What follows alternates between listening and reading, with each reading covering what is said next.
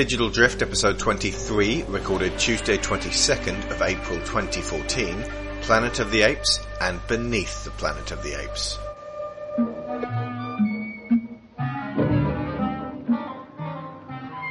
Discover Planet of the Apes.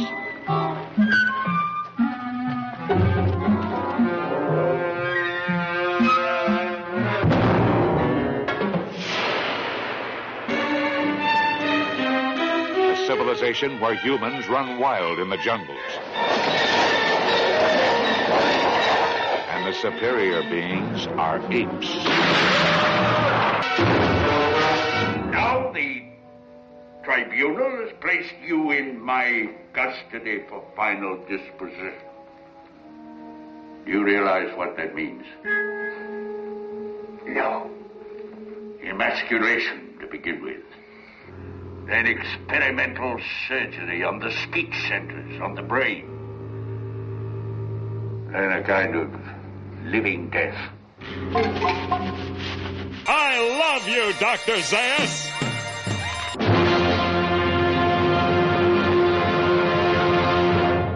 This is the first of several podcasts wherein we will attempt to review each of the movies in the Planet of the Apes series. First up, there are the five original films released from 1968 to 1973. Now, at the time of this podcast recording, we've only seen the first of these five, so we have no idea about the other four. They could be brilliant forgotten gems you need to track down. They could be crap, best left forgotten. So the original five were Planet of the Apes, Beneath the Planet of the Apes, Escape from the Planet of the Apes, Conquest of the Planet of the Apes, and Battle for the Planet of the Apes. We're going to watch and review them each one at a time. After that, we'll cover Tim Burton's 2001 reimagining of the 1968 original, which we saw back when it was first released, and we had a terrible time. Is it still as bad by today's standards? You ruined my 21st birthday with this! You're never going to forgive me for that, are you? Never. It's not your fault that it's that bad. Which was the which was worse though, the film or the fact that I took you to play Laser Quest at the Metro Centre? I think the film. Then it's on to Rise of the Planet of the Apes, which acts as both a prequel and a reboot, or a pre-boot, if you will. Finally, until further apes emerge and this becomes an ongoing podcast series, we will cover this summer's Dawn of the Planet of the Apes. That's another one of those something of the something of the something.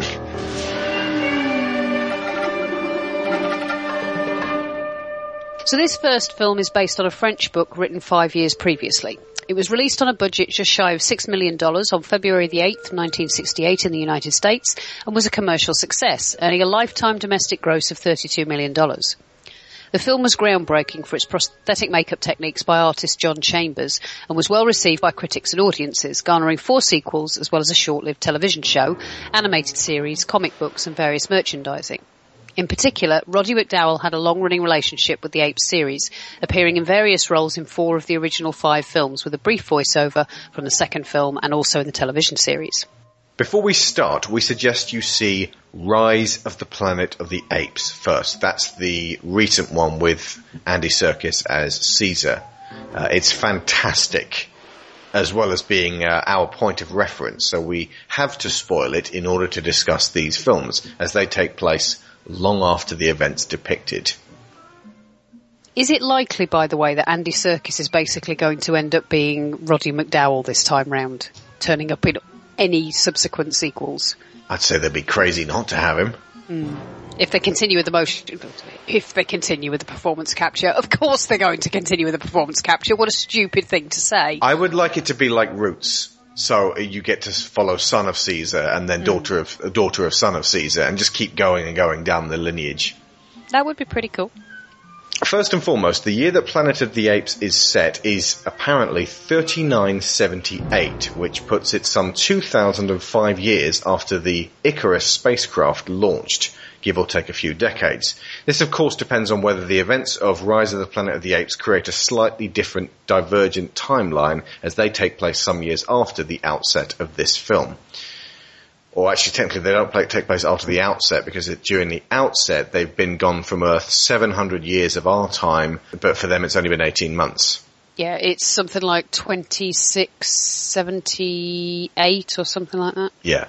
Okay, folks, if your brain got Swiss cheese with us talking about the Back to the Future films, it may get more Swiss cheesed during this because we're not even sure what we're talking about, so it's going to be even worse or even better. After Star Trek, X-Men, Terminator, a certain amount of leeway is required in the relationship between prequel slash reboot and original story. But in rough terms, this Planet of the Apes, 1968, tells the story of what happens to the planet some two millennia after Caesar and his simian buddies break out. Think of this series as a crash course in ape history. We watch these movies so you don't have to and fill you in on the most important points. Then you can decide from what we say if any of them might be worth a look.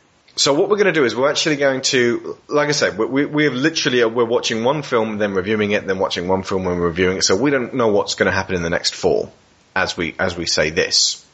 Um, but we'll describe what happens in the film, not in too much detail, but just to sort of keep you guys abreast of it, and you can then watch these films or not. They're clearly not essential to watch before you uh, uh, watch future ones. I'd say Rise is essential to watch. In fact, I, would go so far as to say it's kind of like a, a Simian Shawshank Redemption in that I very rarely hear anybody say anything bad about it.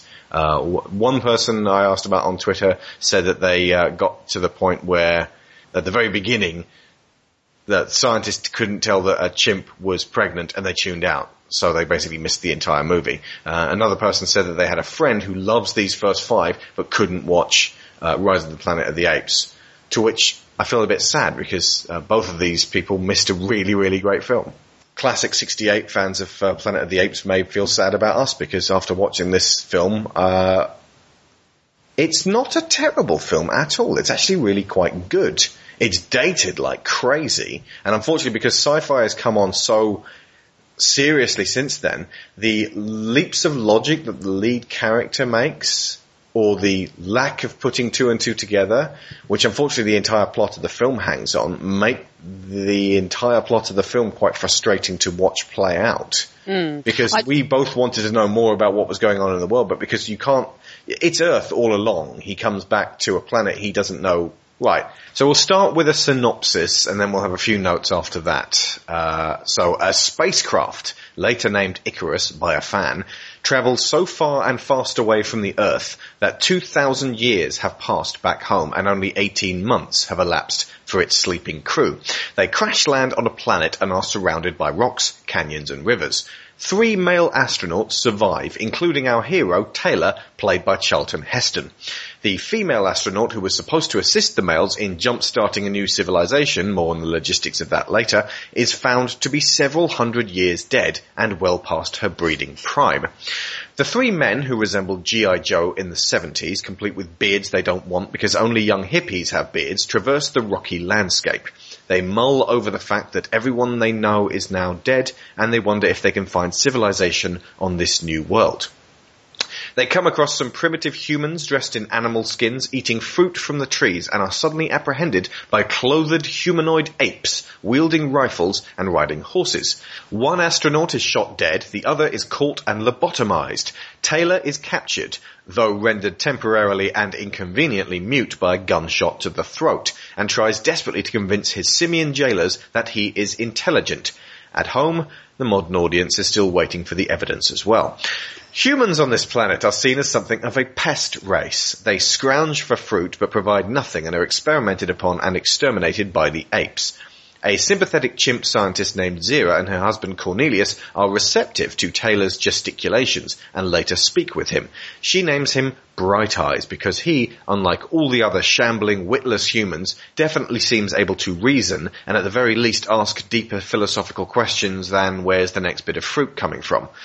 Bright Eyes is paired up with an attractive but wordless tribeswoman he names Nova whom he claims as his own. He remembers the world he came from as being loveless and laments the fact that he never had anybody to hold him there.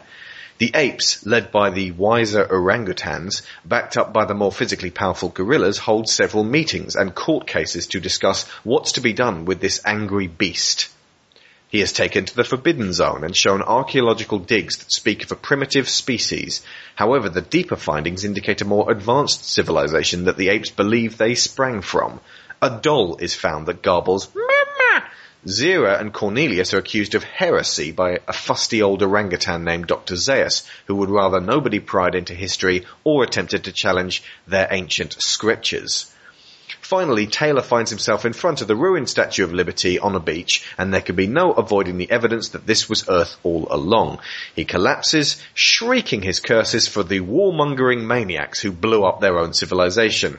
In real life, Heston later went on to become a spokesperson for the National Rifle Association, a group terrified that liberals will take their guns away and leave them at the mercy of everyone who wishes to take away what they have.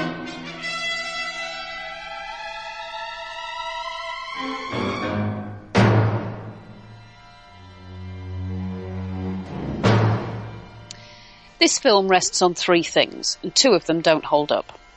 One is a twist that everybody knows. It was Earth all along. I mean, that was what everybody knew going into the 2001 reimagining, even people who had never seen the original. So the question then was, what's the new twist going to be? The ruined Statue of Liberty is on the front of this box set. So already you're spending 112 minutes waiting for everybody to catch up with what you already know going in. And a smart astronaut should deduce quickly or at least assume it's a high possibility. The second is Charlton Heston's character of George Taylor. Following on so closely from James Bond, it seems very likely that while you may not immediately think this is a nice guy, he's a tough, steely-eyed hard man that you want to follow the adventures of. Heston had been a major star since The Ten Commandments 12 years earlier, and was Tom Cruise levels of controlling. He had final say on the director after many rewrites. Unfortunately, nearly 50 years later, his character is a savage moron, someone you'll feel ashamed as representing our species as the most intelligent man on the planet. He's so hyper-aggressive and unreasonable that the plot has no room to move away from his tantrums, escape attempts, and painfully slow comprehension that yes, this is Earth. Then again, if you imagine that he came from the early 1970s on a divergent timeline where deep space travel was possible, his showing up here as a pathetic relic from our past takes on a meta-narrative which could make for a more engrossingly satirical film than was originally intended. The third aspect holds up as the film's chief strength. The ape civilization, seemingly rooted in 19th century colonial culture, is taken very seriously with some obvious thought put into it. The makeup still holds up because the actors beneath the prosthetics don't get self-conscious about it. They embody their characters earnestly and make us want to know more. It's that seriousness and unabashed delivery of a fictional ape world that ensures this film will survive the test of time, even if its prehistoric leading man didn't.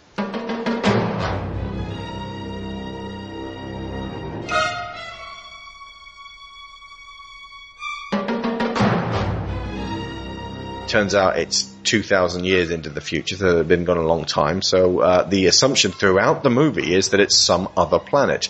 And despite the fact that being an astronaut today, if you were part of NASA, you might at least assume, since it's a, it's a habitable, breathable planet, let's just assume until we are proved otherwise that this is Earth 2,000 years in the future. Yeah, especially when you then come across people who are speaking English using technology that you recognise, um, and and generally, And you're walking around the Grand everything seems vaguely familiar. So yeah, it, it, the film shows its age very quickly in terms of the, the social constructs that Heston brings with him. And I say Heston because there's very little character here. He's a very rough, very sort of actiony, grizzled, somewhat nihilistic man who I don't think you're supposed to like, are you? Um, well, that's good because I didn't. Yeah. I think the His the name problem is Taylor, but I'll just keep calling him Heston, shall I? the problem for me was, yes, there is a good film here, but unfortunately, the story that they have laid in front of it is getting in the way for me. What I wanted to know more about is the, was the ape society. That was the bit that caught my attention. Why do they have all of the, you know, if they've got this um, supposedly egalitarian society, why do they have um, caste layers uh, according to different species of ape? Why is that still there? Why are they um, operating on spiritual scriptures and allowing that to get in the way of their uh, advancement as a species? Um, but that may well come through in in the sequels, so I'm actually quite interested now to see those. I'll save you the excitement and anticipation. The sequels don't explore this. It's a weird one as well because it's, it's one of the most famous endings of all uh, cinema history, isn't it? That, that the, the Statue of Liberty and the crying, and you know, you blew Possibly- it up, you maniacs! But possibly that's why it's so frustrating. That's what I was waiting for him to get around to that. Yeah, the the front cover of the uh, DVD box set with all of them on it has got the Statue of Liberty. So there's no question. Even if you haven't seen Rise, even if you've just picked up this box set, you're not asking where are they. Even if you exist in a vacuum, they tell you where you are. If if an alien came down to Earth right now and said, "Right, show me your films starting from 1968. What's this? Planet of the Apes. Bring it on." Oh, so it's Earth then. Even if they know very little about Earth, they recognise the Statue of Liberty, and the entire film becomes about waiting for Bright Eyes to cotton on. Yes. There was another thing that made it difficult for me to to fully um, immerse myself in this film as well, um, and that's the Simpsons musical version. because every time certain things were said, or certain scenes happened, or even certain names were exchanged, Dr. Zaius, Dr. Zaius. yeah, exactly. Simpsons songs were trickling through my brain. I can talk, hate I can talk. I can sing. Damn you, Simpsons. But I saw that episode of The Simpsons before I'd seen Planet of the Apes. Well, same here. This is the first time I've seen it. You, no, we saw it together. Really? Yep. Oh, Ages ago. Oh, we God, did. my brain does such a good job of wiping out things I'm not wildly impressed. It by. was, we saw it after the Burton one. Hmm. But I mean, for, as far as I was concerned, when I was a kid growing up, there was Star Wars, and then there was Planet of the Apes, which is something that came slightly beforehand and seemed to be mostly about monkeys having meetings. And I wasn't wrong. That's basically what the film is. Chimpanzees and their uh, intellectual superiors, the orangutans, meeting up and discussing what's to be done about this angry human who exists in a society. Well, okay, right, we, we haven't really done a good job of storytelling, have we? They get off the spacecraft, uh, Chuck, Chuck and his two mates, both humans. the one woman that they sent on this expedition, by the way, is killed off before the film even starts. Immediately. yeah. Her her stasis tank cracks, and so she. If she'd been alive and She she got to, to chat with Zira, is that her name? uh, the doctor, yes, Sarah. Would that have passed the Bechdel test? Yes. Uh, If that, unless they were talking about bright eyes. Uh, yes. okay. Um, so I suppose as long as they're two females, that's all right. Well, two uh, females who can communicate. To indicate the difference in uh, what uh, how they make films now and how they made films back then, uh, when you see that the uh, girl has uh, been killed in a modern day sci-fi, most likely the music would go a little bit sad and the uh, people would uh, react in a kind of an oh, oh god, this is this is pretty terrible uh, kind of way, um, or there'd be a sort of like a sting and they kind of do that, but it's the 60s, and it goes, and it shows a desiccated corpse. Yes. So that, that's how they start this movie. As they mean to go on. Yeah. And that completes my final report until we reach touchdown. We're now on full automatic in the hands of the computers. I've tucked my crew in for the long sleep, and I'll be joining them soon. In less than an hour, we'll finish our sixth month out of Cape Kennedy. Six months in deep space. By our time, that is. According to Dr. Hasslein's theory of time in a vehicle traveling nearly the speed of light, the Earth has aged nearly 700 years since we left it. While we've aged hardly at all. Maybe so. This much is probably true. The men who sent us on this journey are long since dead and gone. You who are reading me now are a different breed. I hope a better one. I leave the 20th century with no regrets. But one more thing. If anybody's listening, that is. Nothing scientific. It's purely personal. Seen from out here, everything seems different. Time bends. Space is boundless. It squashes a man's ego. I feel lonely.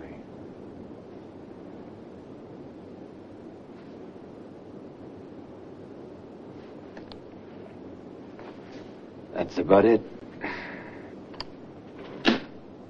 Tell me, though.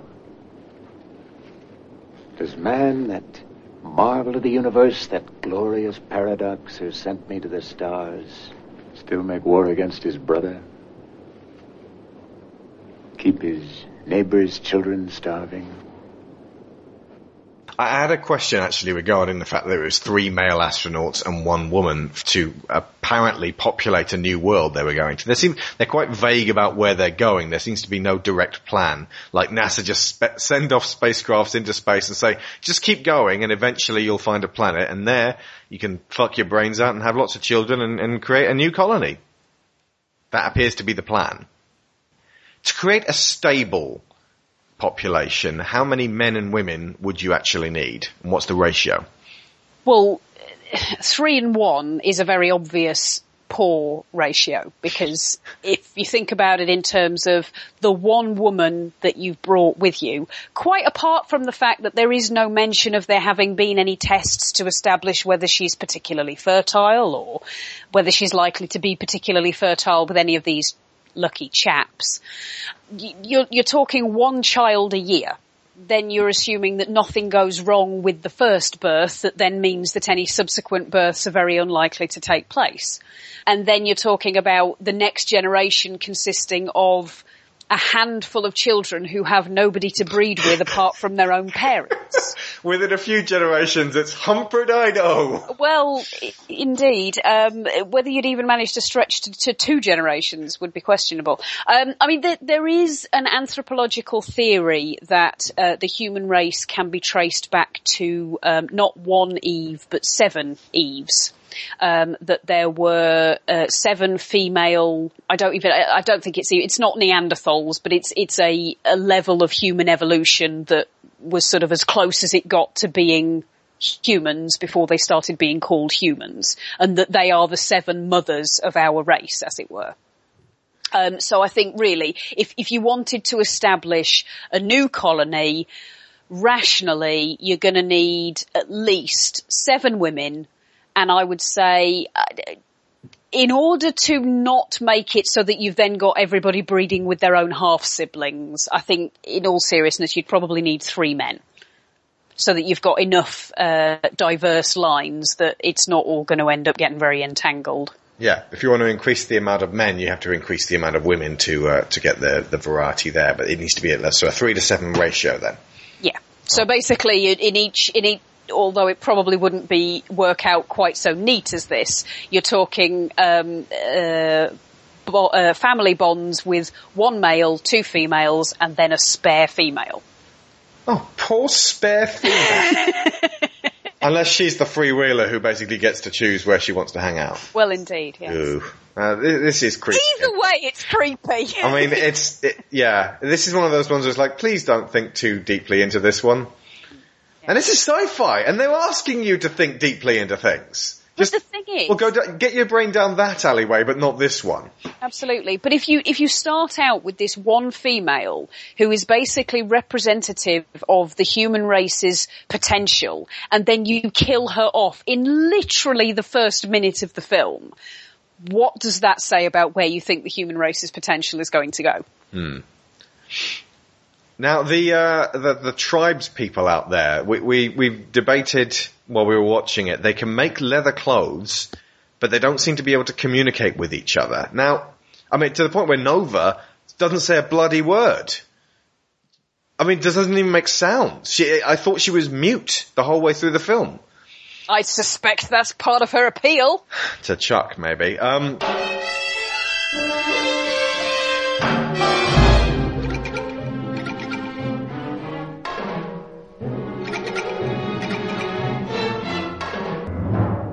So yeah, the, um, Chuck breaks out. They, they go do some exploring. They meet some humans, and the humans.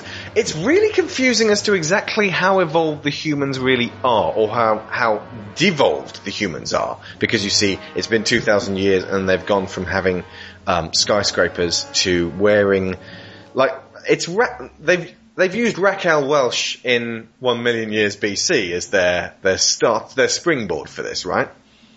Pretty much, yes. See, you, you said that there were some uncomfortable parallels with uh, the fact that they're basically um, these are like 19th century uh, relatively civilized humans, the apes, and they're throwing nets uh, and using their um, bolt action rifles to uh, capture these humans that behave more like simians than they do. And there's uncomfortable parallels with the black slave trade routes that started in the, what, mid 16th century? Let's make no bones about it. I think the the difficulty here is that um, there's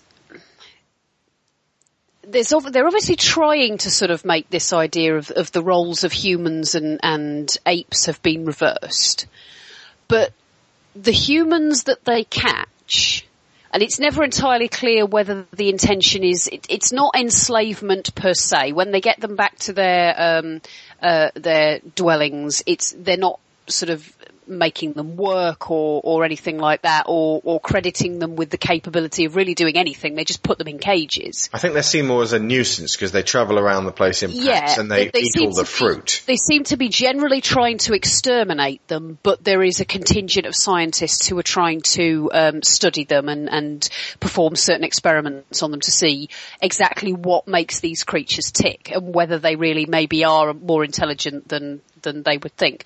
But if you look at them when they're running around the fields, they're clearly not animals. They're wearing clothes. Which makes it kind of more um, Cro-Magnon and Neanderthals. So, I mean, you being Yeah, the, the big fan of an Clan of the Cave Bear, where does the, the parallel lie?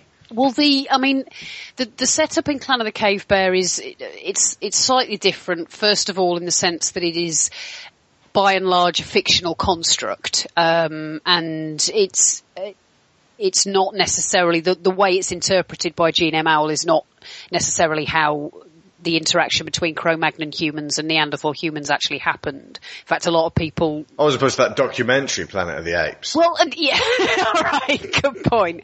Um, but the the the theories with that lie within that are sort of this idea of these are are two types of equally intelligent but intelligent in different ways humans who have a very uneasy um, existence between each other because um, one of them is basically better at dominating the environment than the other and is therefore able to push the other out of things like caves that they want to live in and hunting grounds that they want to um, to use and um, you know forests that they want to forage in and and that kind of thing. But the, again, there doesn't seem to be any of that kind of overlap here. The apes are simply treating the humans as animals and, as you say, pests to be cleared out of their um, their farming grounds.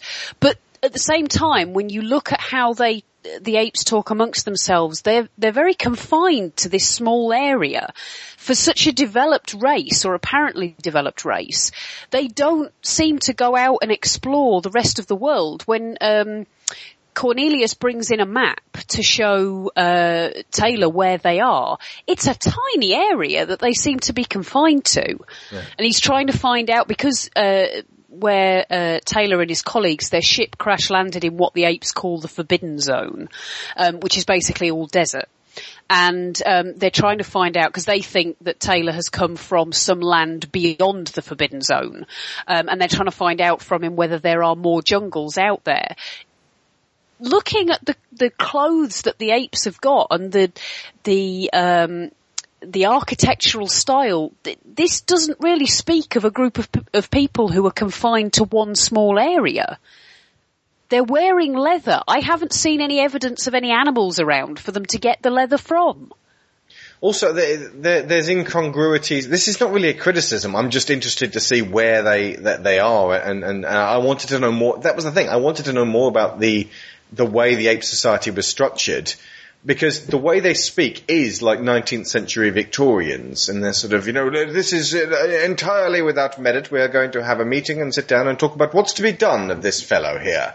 And yet they also talk of heresy and forbidden zones, which is so, like, um, that is not the age of reason. That is, that is the, the, the dark ages and sort of throwing stones at one's own shadow and is- like burning witches. That is kind of the immediately pre Age of Reason though, if you think about it. And, and, and there was, um, plenty of people in the sort of 18th, 19th century who would still have put extremely, um, spiritual slants on exploration and, I mean, think about it, evolution, which is the theory that uh, Dr. Zira comes up with, um, or has been working on and feels that Taylor is um, evidence that she's right.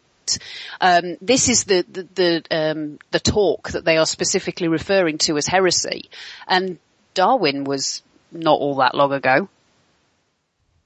Well, yeah, that's what I'm talking about. It feels 19th century. Mm, yeah. So yeah, uh, really, the rest of the film is about how uh, um, Bright Eyes Chuck Heston gets locked in cages, tries to escape repeatedly, gets into lots of fist fights with a bunch of apes. Uh, and keeps getting thrown back in and trying to prove that he is intelligent and, and then they have a lot of meetings about what's to be done about him and eventually they travel to the forbidden zone, find an archaeological dig and find an, a doll and he still doesn't get it. He's still not twigging that it's Earth. Uh, you, you, you theorize that basically up until the point when there's irrefutable proof that it's Earth, he's able to deny it. That maybe he knew it all along, but he, he wasn't, he, he, uh, that he just didn't want to accept it or face it. He I- always I- seems to be looking for smart humans who don't Yeah. seem to be out there. I think that's that's possibly giving him uh, or the film more credit than it deserves. But um, Zaius is is talking about um, accepting um, Cornelius and Zira's theories if they can find proof. Explain who Um, these characters are. Imagine people listening don't know.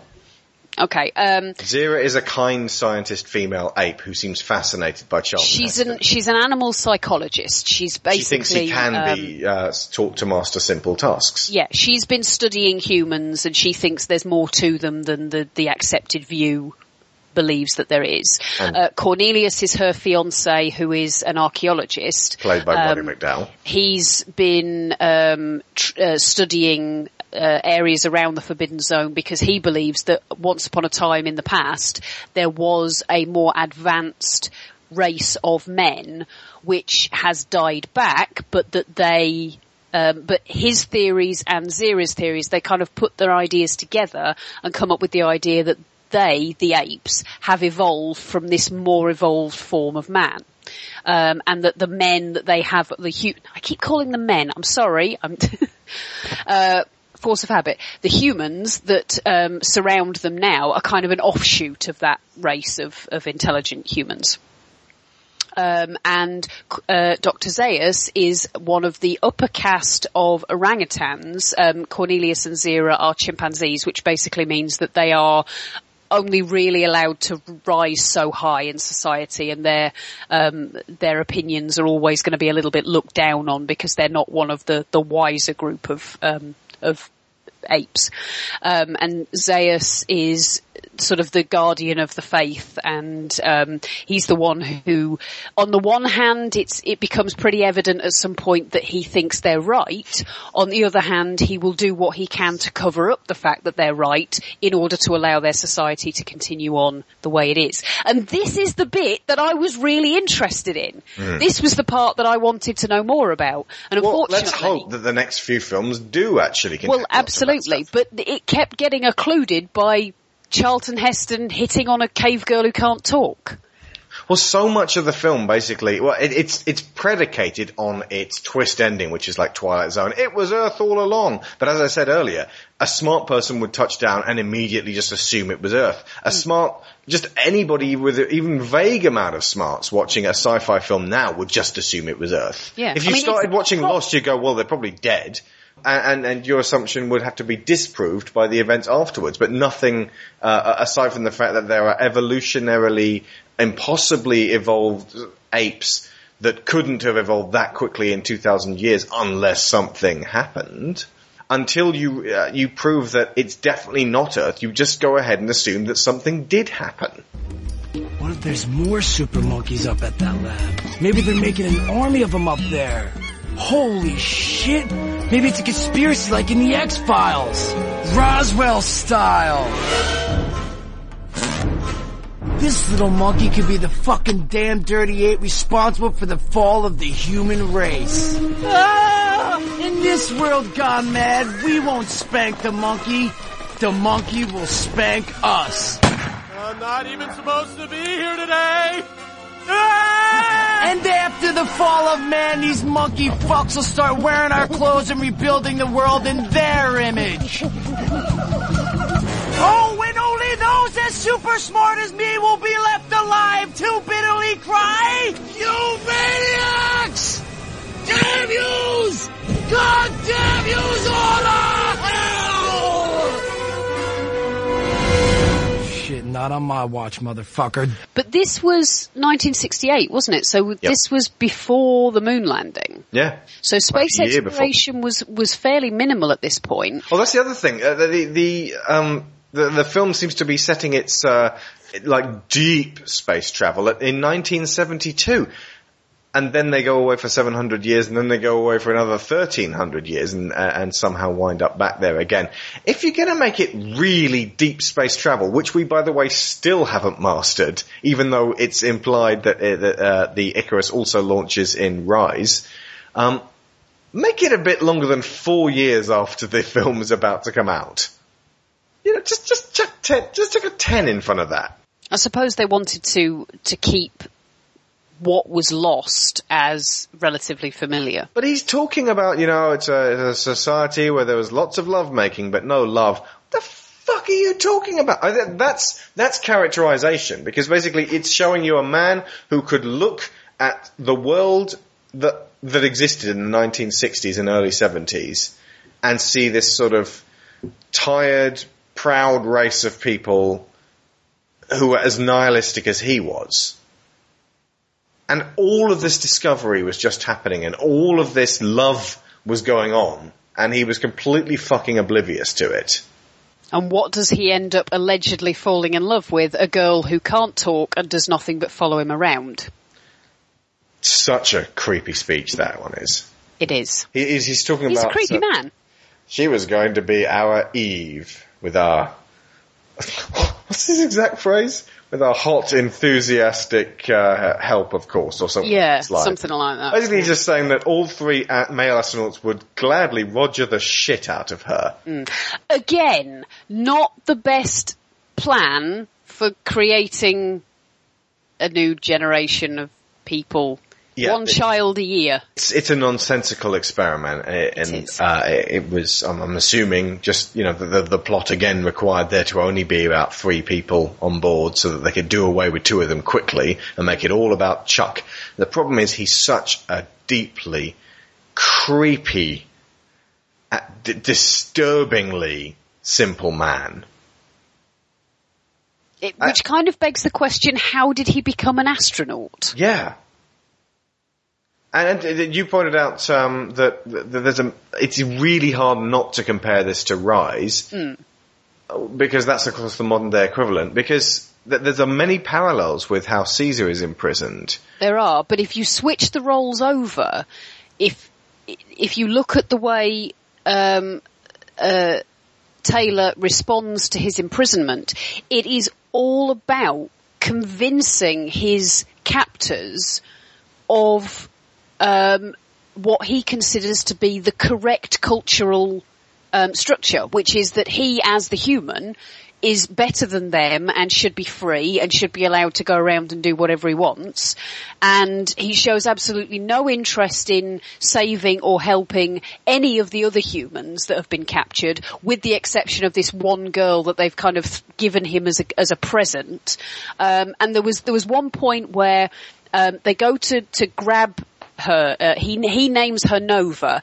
That's another thing. She's probably got a name. Um, but in, he he makes no attempt to communicate with her, although he's been making all these efforts to communicate with the other apes. Um, he makes no attempt to communicate with her or find out what her name actually is. He just names her Nova. There's a point where they come to take her out of the cage so that they can get him and take him somewhere else, and he kind of makes a dive to stop them. And you were like, well, that kind of characterizes that he's at least being protective towards her. And I, I just thought, well, that to me seemed entirely possessive. That was like, no, this is, this is my toy and you can't take it away from me now you've given it to me. And in fact, when they separate them, the first thing he says to her is, now I don't even have you. Again, was that intentional, or were, they pointing at him being possessive? I don't know. I would love to know because the the way he is portrayed in this to me, he is utterly objectionable and a horrible, horrible, creepy person who I just feel is the most awful representative of the human race ever. And if I, if I had any say in the humans that we permitted to go into space who might potentially end up making contact with other intelligent life, I certainly don't want Charlton Heston being the one that goes out to represent us.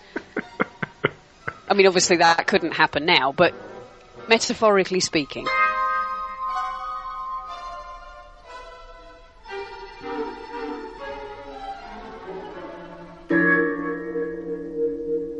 Slightly uh, backstep towards the humans and uh, how it's never really uh, cleared up how they how they live.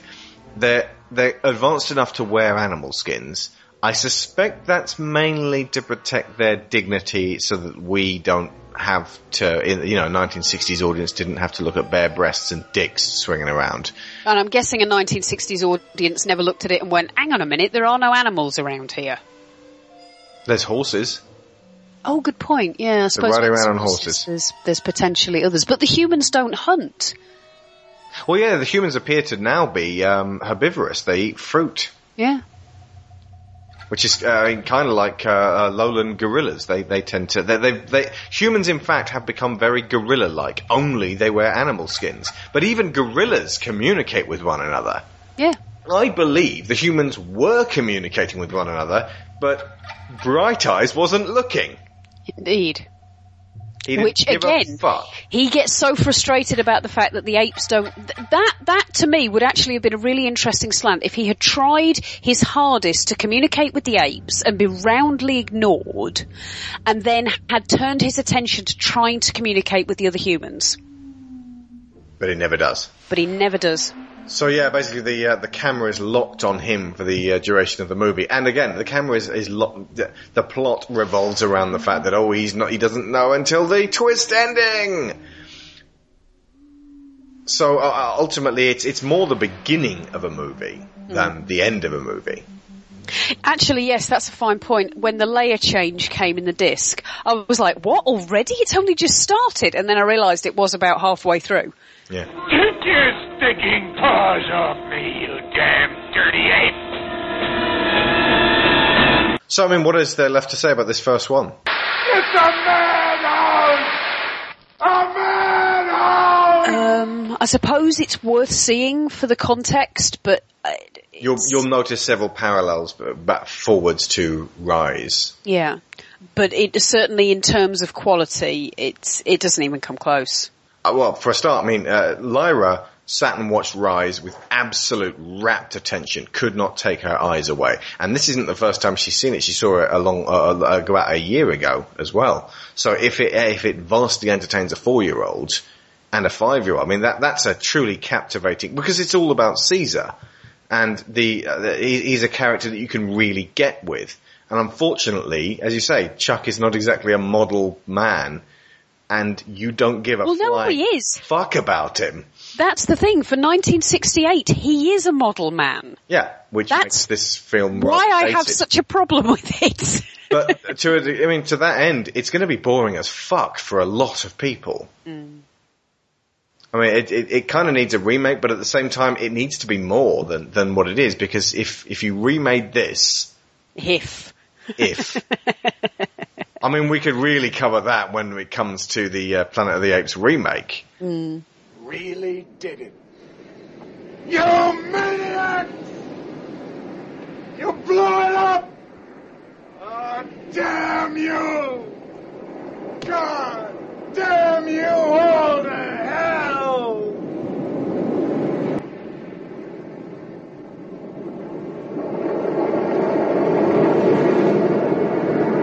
And in fact, there you go. They followed that um, particular line. Reimagining, sorry.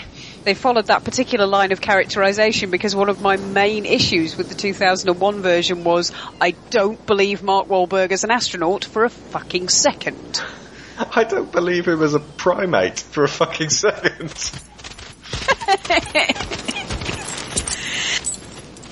Dear me, What are those things coming out of her nose?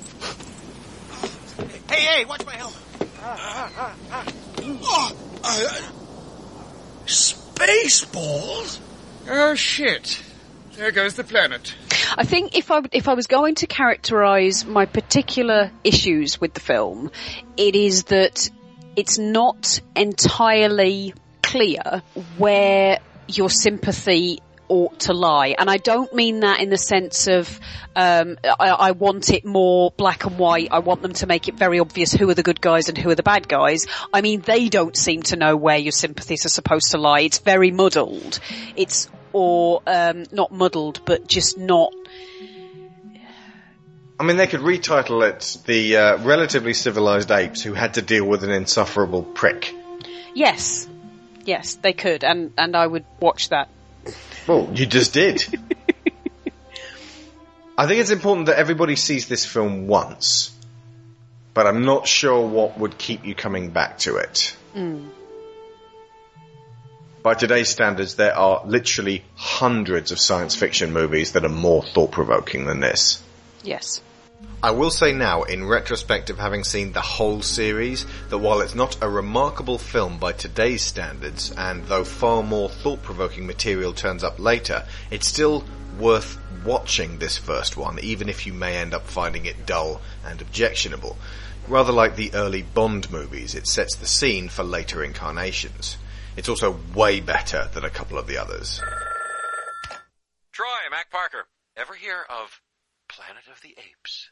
Uh, the movie or the planet? The brand new multi-million dollar musical. And you are starring as the human. It's the part I was born to play, baby.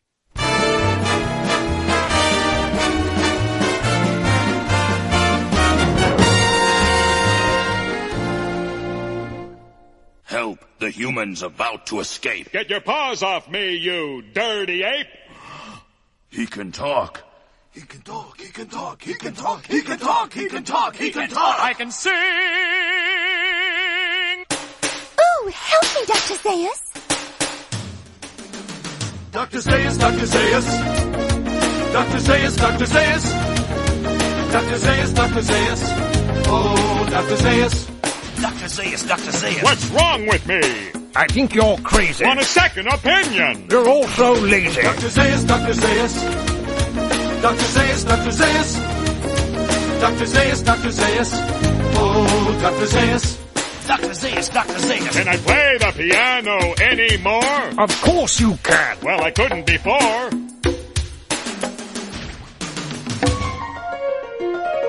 Dr. Zaius, Dr. Zaius! Dr. Zaius, Dr. Zaius! Dr. Zaius, Dr. Zaius! Oh, Dr. Zaius! Dr. Zaius, Dr. Zaius! Dr. Zaius, Dr. Zaius! Dr. Zaius, Dr. Zaius! Dr. Zaius, Dr. Zaius! Oh, Dr. Zaius! This play has everything. Oh, I love legitimate theater.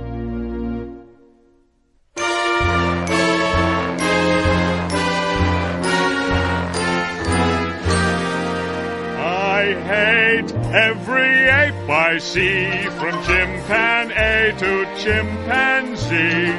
No, you'll never make a monkey out of me. Oh my god, I was wrong. It was Earth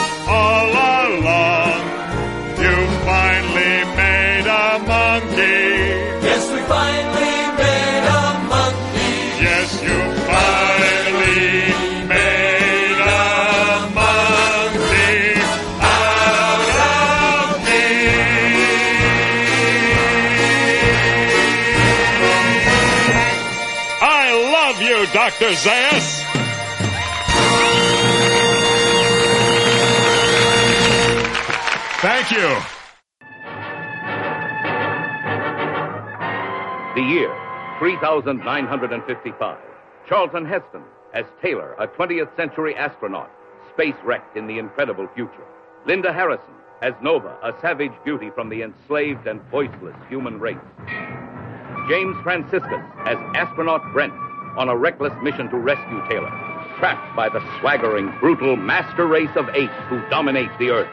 A planet shattered by the atomic war of a distant, forgotten past. Into the Forbidden Zone. Someone or something has outwitted the intelligence of the gorillas. Oh, invade! Invade! Face the terrifying dangers of the Forbidden Zone with them. Engulfing you in the shattering experiences that await beneath the planet of the apes. Well, there's an intelligence working in this place. They know we're here. We are determined to know what the apes want war or peace. The superintelligent mutants. Are they human or something else? In their church, an unspeakable God. A doomsday bomb. Behind their faces, an unbearable secret. We don't kill our enemies. We get our enemies to kill each other. The irresistible war machine of the gorilla army versus the devastating secret mind weapons of the subterranean mutants in civilization's final battle to answer the ultimate question. Can a planet long endure, half human and half ape? Is it the beginning or the end?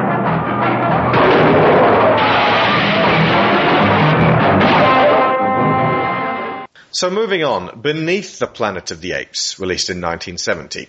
Soon after Planet of the Apes became a hit, a sequel started being considered by 20th Century Fox. Screenwriter Rod Serling was consulted, but his ideas could not interest the studio. Then the producers turned to the author of the original novel, Pierre Boulle, who wrote a draft for a sequel called Planet of the Men where protagonist George Taylor would lead an uprising of the enslaved men to take back control of the apes as the gorilla General Ursus wants to fight humans. Boulle's script was rejected as it was felt that it lacked the visual shock and surprise of the original. Well, they had visual surprise and shock in the final film, but what that final film was, wasn't as good as that first stupid idea sounds. Associate producer Mort Abrams then wrote story elements and British writer Paul Dehn was hired to develop them in a script tentatively called Planet of the Apes Revisited. Dehn implemented his trauma of the 1945 atomic bombings and the fear of nuclear warfare on the story. Yeah, well there, there's definitely a Cold War subtext on this one. Oh yes. Yeah. Yeah. It's, Oh. it's not even that sub. Yeah, okay, well, there's a text. One of the elements thought up by Abrams and Dehn was a half-human, half-ape child, but despite even going through makeup tests, this was dropped for the bestiality overtones. According to screenwriter Dehn, the idea for Beneath came from uh, the end of the first movie, which suggested that New York City was buried underground. Despite the fact that Charlton Heston showed little interest in reprising his role as Taylor, studio head Richard Zanuck thought the actor was essential to the sequel, so like Sigourney Weaver in the Alien films. After some disagreement with the actor's agents, Heston agreed to briefly appear with the provision that Taylor be killed and that Heston's pay go to charity. That's nice of him, I suppose. Like, I'll do it, but I'm not putting any effort into it. You can just give my money to someone else. The writers decided to have Taylor disappear, literally, at the story's start and only return by the film's ending, and have a new protagonist for the major part in the story. For the new main character, Brent, rather unfortunately named, came actor James Franciscus. We, I, I this was a sort of a Roman uh, ancestor of James Franco, who wanted a break from formal roles such as doctors and teachers. Uh, for folks at home, just imagine Bradley Cooper but stupid. When Zanuck was fired as studio president during production, he suggested post add the element suggested by Heston, the Alpha Omega Doomsday Bomb, so as to finish off the series at once. This turned out to be not the case, as even before the film's release, the producers were considering ideas for another sequel. So why that ending? Now, what's the ending, you ask? Let's find out, shall we? Sharon, take it away. So, we begin. George Taylor and Nova ride for a bit. Then Taylor falls through an invisible wall. Literally, that's what happens. Yeah. Uh, cut to a second spacecraft with another practically identical astronaut named Brent. I mean, he has the haircut and the beard. And the it's like he found some Charlton Heston makeup in his spaceship. It's like they outfit them with those before they leave. Also, Um, he says 3973, uh, which is on the clock, which is not the same as 3978 when Heston uh, arrived in the first one. 3955, Oh, 31. there says. So, hang on. I don't know, we'd have to check what it says. I've, on I've written it. Hang on. 3978. So 53. There's a huge discrepancy in the years then.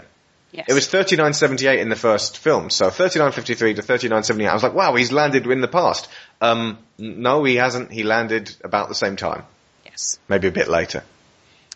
Um, apart from anything else, the fact that he knows who Taylor is suggests. Well, no, the, the idea is that I, I got that they were launched together. I just thought that he had turned up much earlier. Ah, And right. there- there's a sub, there's a, a subplot of that in uh, the Burton version. Right, yeah. Well, that would have been vaguely interesting. Well, yeah, the, the idea being that he goes on and, and, and founds, uh, like brings humans together and then Heston finds them at the end. Okay, so Brent finds Nova riding alone and goes in search of Taylor. Uh, Nova stupidly takes him to the Ape City where they witness the brutish gorillas. Yeah, he's like, take me to Taylor, and she takes him back to the Ape City where he's not there at all. No. But the fact that she's even grasped that he's looking for Taylor when she was, seemed to be really struggling with the concept of names Yeah. 10 minutes ago. Um, She, So she, she- ta- she takes him to takes the him Ape to the Ape City where they witness the brutish gorillas and pompous orangutans preparing to march for war on the humans, something the hippie chimps aren't too happy with. Brent They have a Nova, demonstration and the gorillas brutalize them.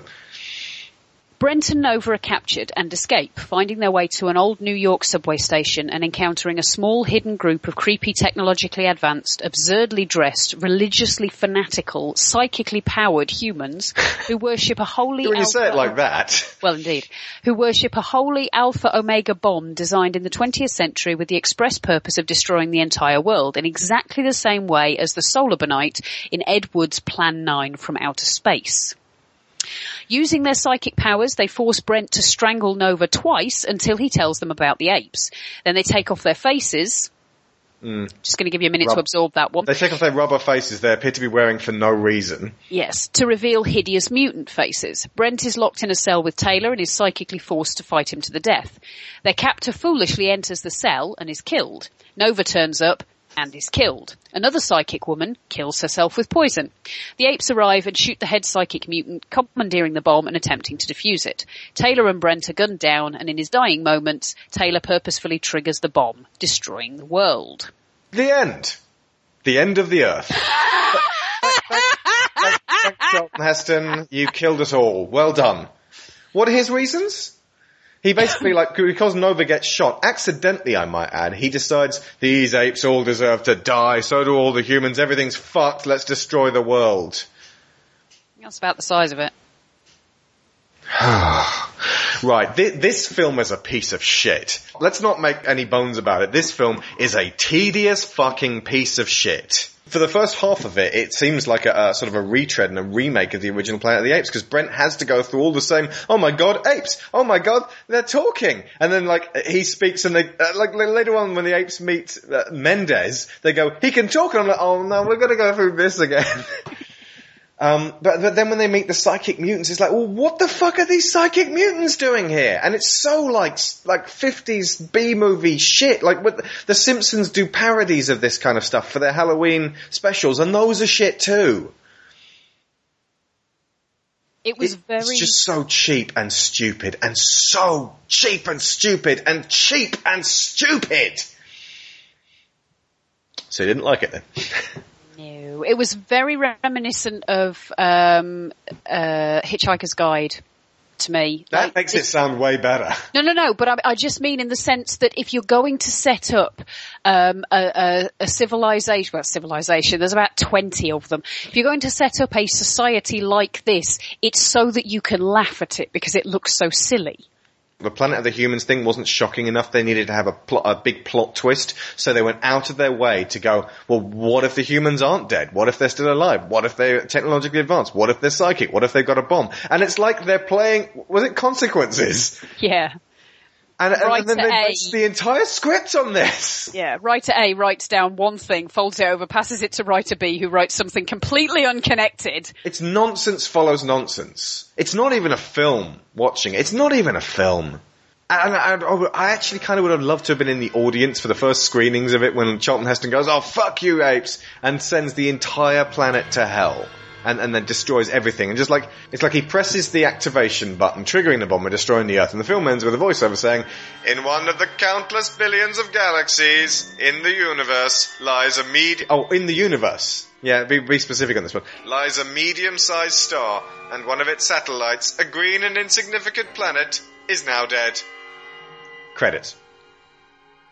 That was, that was just unbelievable. Just such a, a, a finish ending. Again, they were going for a twist. That's not a twist. That's not anything. That's not even a sentence. Also, why would anybody make a bomb that can destroy the world? I understand the politics of mutually assured destruction. I understand how crazy it is when you think about it, but how, when debated in bunkers, the idea of we will get uh, missiles together that will destroy the opposing side if they attempt to attack us, and we'll both have this ability, and it's mutually assured destruction. I don't, I understand that, but who would create a weapon that could destroy the world? What is the point of using that as a preventative? That that li- like you'd be like, oh yes, but they would, and it is crazy. Like, yeah, you know, no, you've got to have meetings about it, and then you need an equal number of crazy people and funding. And when I mean crazy, I mean gibbering like can't get up in the morning without shooting someone in the face. Crazy. It doesn't make sense. I can, un- I, I believe an alien race would have a planet destroying weapon because they've got to deal with things on a much larger scale. There's no point creating a weapon that will destroy the world. There's nowhere you can stand that's safe to use that bomb. Oy. And, and this is this is the the profit of really bad sci-fi, where they're asking you not to think too deeply about stuff. But that's not what. See that that frustrates me. If that's what you want to make, if you want to make something that will, you have to say to people, please don't think too hard about what we're putting in this. Why are you making sci-fi? That's not what sci-fi is supposed to be about. Yeah.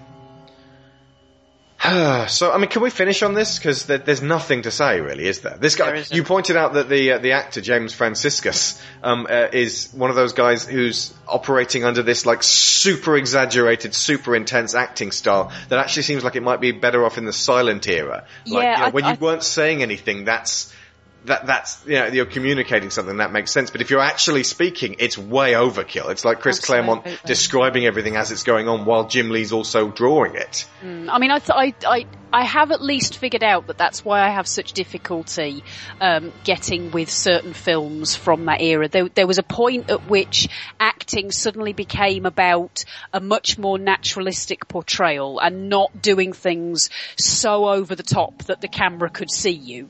Um, and and that's kind of the point at which I start to see a lot more films that I can really appreciate. Uh, there are some earlier Yeah, ones. it happened. but- Like yeah, Billy Wilder was pretty good at getting some yeah. good, good performances. James Dean, oddly enough. East of Eden, very good. Um, but Marlon uh, Brando, I mean, I know he's kind of over the top of it sometimes, but he had kind of a sort of a, a, a mumbling, quiet, intense, Mm. sort of theatrical style. Yeah, yeah. I, if if two people are talking, I want to see them talking, not declaiming at each other with wild, over the top gestures. Um, This doesn't, uh, the other thing is, this doesn't feel like an apes film at all, really. If you look at the core plot of it, it's actually entirely revolving around this astronaut finds a bunch of psychics with the crazy bomb. The ape stuff is pasted in, because that stuff is just a retread of the first film. yeah. So this really should just have been a shitty forgotten B movie that no one remembers. Indeed, but if you combine Just as it- shit as the Omega Man. if you combine it with the first one, um, one of the things that, again, this is thinking about it a little bit harder than it probably deserves, but the way they treat the very few females that they have in this film, pretty much all of them are the sole female representative of their society or their, their community. So you've got the female astronaut um, who first lands with them, dead. Um, then you've got um, Nova, the sole female who is considered worthy of interaction from the uh, primitive humans, uh, who dead because she gets shot in the back. Yep. Her death is so quick and unceremonious considering how long she's been in this. She's literally just been allowed to speak her first word and then she gets shot in the back. What is the point of that? She does nothing in this whole two films and then she gets shot in the back. And then there's the, She the gets female... strangled twice, almost she's- drowned. Well, there you go then. She's there to show that they can control the men. Well, she, she's there to, to, for, so someone can die so that Charlton Heston can be like, fuck this whole planet.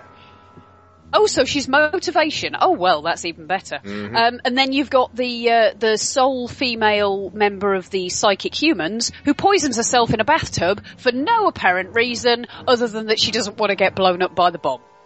Zira is the sole arbiter of feminine intelligence. And she's Absolutely. a fucking hippie. And but you are with her throughout the whole of the first film. You are totally with Zira. Well, actually, you pointed out that she and uh, Cornelius, not played in this one by uh, Roddy McDowall, um, suddenly come on like Daily Mail readers, going, "Oh, Yeah, it's this like country was pretty good," and then all the gorillas started moving in, if you yeah, know what I like mean. they've suddenly aged forty years and they've turned into this old All of those African who- gorillas with their, you know, brute force and strength. hmm if you know what I um, mean. Uh, Cornelius suddenly smokes a pipe for no apparent reason, and Zira changes the, the subject of conversation halfway through to start asking him whether he likes chocolate cake. I mean, for goodness sake! This is a woman who, in the first one, was a psychologist and a scientist, and now all of a sudden she's got all domestic. So yeah, it plummets. And it's not just us who thinks this. The first one got an 89% freshness rating on the Rotten Tomatoes. This one got like 41%. So suddenly more than half the people who liked it before are like, ugh, this is rubbish. On the upside, it's about to get a whole lot better. See you guys next week for Escape from the Planet of the Apes, Conquest of the Planet of the Apes, and Battle for the Planet of the Apes. All of which have a surprising amount in common with Rise and Dawn, and only one of which is utterly terrible. Uh, so, I have been Alex Shaw, I've been Sharon Shaw. and Neural, Neural Handshake, handshake complete. complete.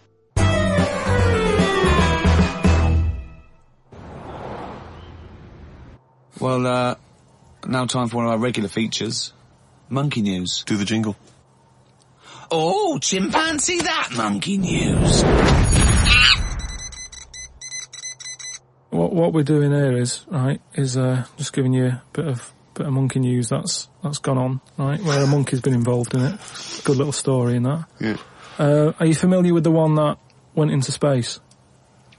The first Uh, the first sort of thing they ever sent up there before man did it and all that. You see, this is what annoys me with it really. Armstrong gets all the all the glory, but do you know who went up there before before him? A monkey. Yeah. And what happened is they taught it um, what buttons to hit at the time you- that it needed to hit them, and and the way they did this was like give it bananas. It was like hit the red button, and it hit the red button. They'd give it a banana, Right. and they go right reverse is the green one. Hit the green one, and then they do that and go there's a banana, and then they go right hit reverse and it go and get a banana. Hit the red, so it was taking commands on like headphones. Right, but how are they Is giving that it the how you banana? learn to do radio? how were they giving it the banana? What do you mean? No, this is before it went. You, do, you Oh. wouldn't just go and put a monkey in it and go, there you go, get on with it. They sort of put him in one of them capsules that you get, Yeah. and they were on I, I headphones. don't believe this happened. well, I'm telling you the story now. So the monkey I don't sat. think they trained it to do anything. I think they sent it up there and he put electrodes coming out of it to see No, what what. it uh, wasn't any of that. They did a thing like they do, like, like they can with animals. If you give something, uh, you know, like a treat, you can teach it how to do it. It's just like a dog, isn't it? When It's you, called Pavlovian conditioning. However, that was to see if it would salivate or go over to No, a it- particular corner, yeah. not if it could control a spacecraft. Next one up. It's the next one up. It, as far as the, the monkey's not sat there going, oh, I'm a bit under pressure here, it's a rocket. All that's knowing is, I'm getting a banana if I hit that button. That's all the monkey's thinking about. they wouldn't, but billions of space But how can they be sure that it's going to press the button at the right moment? Because it's got headphones on. It's not like willy-nilly. It's not just like pop it in there and see. see- Well, what's to stop it from just hitting it any old time? Because it's a monkey and it's Because not a human. Because he's trained now. Oh, but oh, anyway, it's trained. so it's listen. fully trained. Yeah, go So on. what happened is anyway, Oh, this is absolute rubbish. they pop the monkey in there. Yeah. He's got his headphones on. They're going right, hit the green one, and uh, I think there's something there that a little banana comes out to keep the same. No, you're making this up. I'm not. It's the same. There's no way that they made uh, uh, a Right, so- spacecraft so they can- that had a banana dispenser. Right, There's so- no way in this world that they made a spacecraft that could go into outer space, right? Mm. So what- so manned so by a monkey Mm. with a banana dispenser. So you're saying that it's easy to send something up to space, but you don't believe there's a little banana machine. Right, okay, See? so... it comes to the launch day. Monkeys, monkeys sat in there. Uh, everyone's ready. Bananas are stocked up and all the rest of it. They go right. Hit the green button. Right, and the rocket goes off and what have you. No, they would not make the monkey launch the rocket. Carl, So- you are you are living in a, So- a cartoon world. So the rocket goes off. Right. this is absolute bollocks. It's all going well. You are, you, I mean, I don't know It's what you're going to... It's, not going well. going There's well. no way a monkey launched It's a going- rocket. There is no way a monkey launched a rocket, So you it's all going on. So they go and hit the left button, and it's and it goes The left button! Right, oh, so- well-known spacecraft command. This is Houston. Hit the left button. Oh, brilliant! This is what happened in Apollo 13. Hit the left button. So it, you are. oh, it you goes are- left. Yeah, it goes left. So it goes left, and it's, it's going away. Left! It, It goes left! Yeah. No, the moon. So You're it going goes, right. It goes, it goes for the moon. Everything, everything's going well. Right. Uh, they get up there. It does whatever it does. It reverse. It comes back. right. So then, You are So- honestly, you are brain dead. So it's you are one of the most stupid people. That I would rather have the monkey drive listen. me home than you. so the thing is, so it lands back. Yeah. It does a good job and everything. It gets out. Um, and this It's is this is of bananas. this is where this is where it turns a bit sad because after it done that mission, right? Because it happened and it, and it was all safe and everything. The next one would have been to send man. Right. So the monkey enjoyed it and it was like, well, I want to do it again, right? But they were like, so how did they know that? How did they know? just, to just the way it looked and what have you. It was like, Fuck off! Just the way it looked. So- you, are, you are a maniac. so the thing is though, right? So after it had done that, it was on such a high, right? Yeah. It could, it could never get that high again. There was to nothing, there was nothing that it could do. Went on tour, did it? It did, it, it sort of ended up killing itself. Because it could never, never get that buzz that it Right, got. that was absolute bollocks. None of that is true, except they sent a monkey into space, and I'll and I'll um, I'll check that. Absolute drivel. So it, in your mind, it committed suicide. It had a, it went on a crazy bender, drinking drugs and women. And Like it then, it does happen, you and then hear it was about it, found in a hear about motel it. room.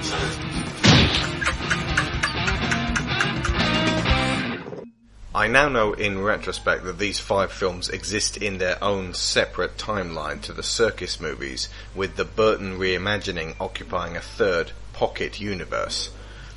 I feel like we haven't done many aspects of this first film at least justice. The spaceship flight, rocket crash, existential malaise, action, escapes, chases, captures, and philosophical musings are all noteworthy in the original Planet of the Apes for being good for their time.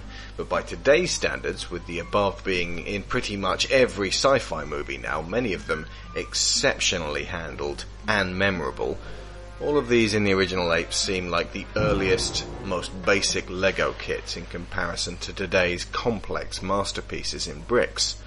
In fact, the Lego movie may be this generation's Planet of the Apes. The performances and delivery are by turns rigid and spasmodic. I know now that Kim Hunter and Roddy McDowall didn't come into their own until films 3 and 4 under different direction. Taylor in particular, as we've said too often, is an awful character, not least because he hasn't the wit to communicate non-verbally. Robbed of speech, you or I could easily mime to a sympathetic captor simple movements to indicate intelligence and indeed loss of vocal abilities. The hands together sign for please. Eye movements up, down to indicate thinking rather than just staring angrily. Supplication but with reservation and conveyed quid pro quo. Everything Caesar was capable of in either McDowall or Serkis incarnation. And all, of course, because the plot hinged on the apes being unaware of Taylor's intelligence for far too much of the story. For its time is something a lot of other critics fall back on, but not me. I always like to judge things as they are today, and as it is today, Planet of the Apes will not grab new viewers in the manner that Rise will. It will retain its long-term fans and it has far more than earned its place in history. What really counts is its legacy rather than how the film plays out now. In effect, imagine an early Star Trek episode with a Twilight Zone ending and no humour, and you're there. Ancestor of all apes, though, I am so glad it existed so that we can continue the story in Rise, Dawn, and probably Breakfast of the Planet of the Apes. Oh, uh, one last thing. While I have been very liberal with the monkey references, I am fully aware that the four extant genera of great apes, which of course have no tails and are far more intelligent, include only the chimpanzee, the gorilla, the orangutan, and the human. Code monkey, get up, get coffee. Code monkey, go to job. Code Monkey have boring meeting with boring manager Rob. Rob say Code Monkey very diligent, but his output stink. His code not functional or elegant. What do Code Monkey think? Code Monkey think maybe manager wanna write goddamn login page himself. Code Monkey not saying loud code monkey, not crazy. Just proud code monkey like Fritos. Code monkey like Tab and Mountain Dew. Code monkey, very simple man. With big, warm, fuzzy secret heart. Code monkey like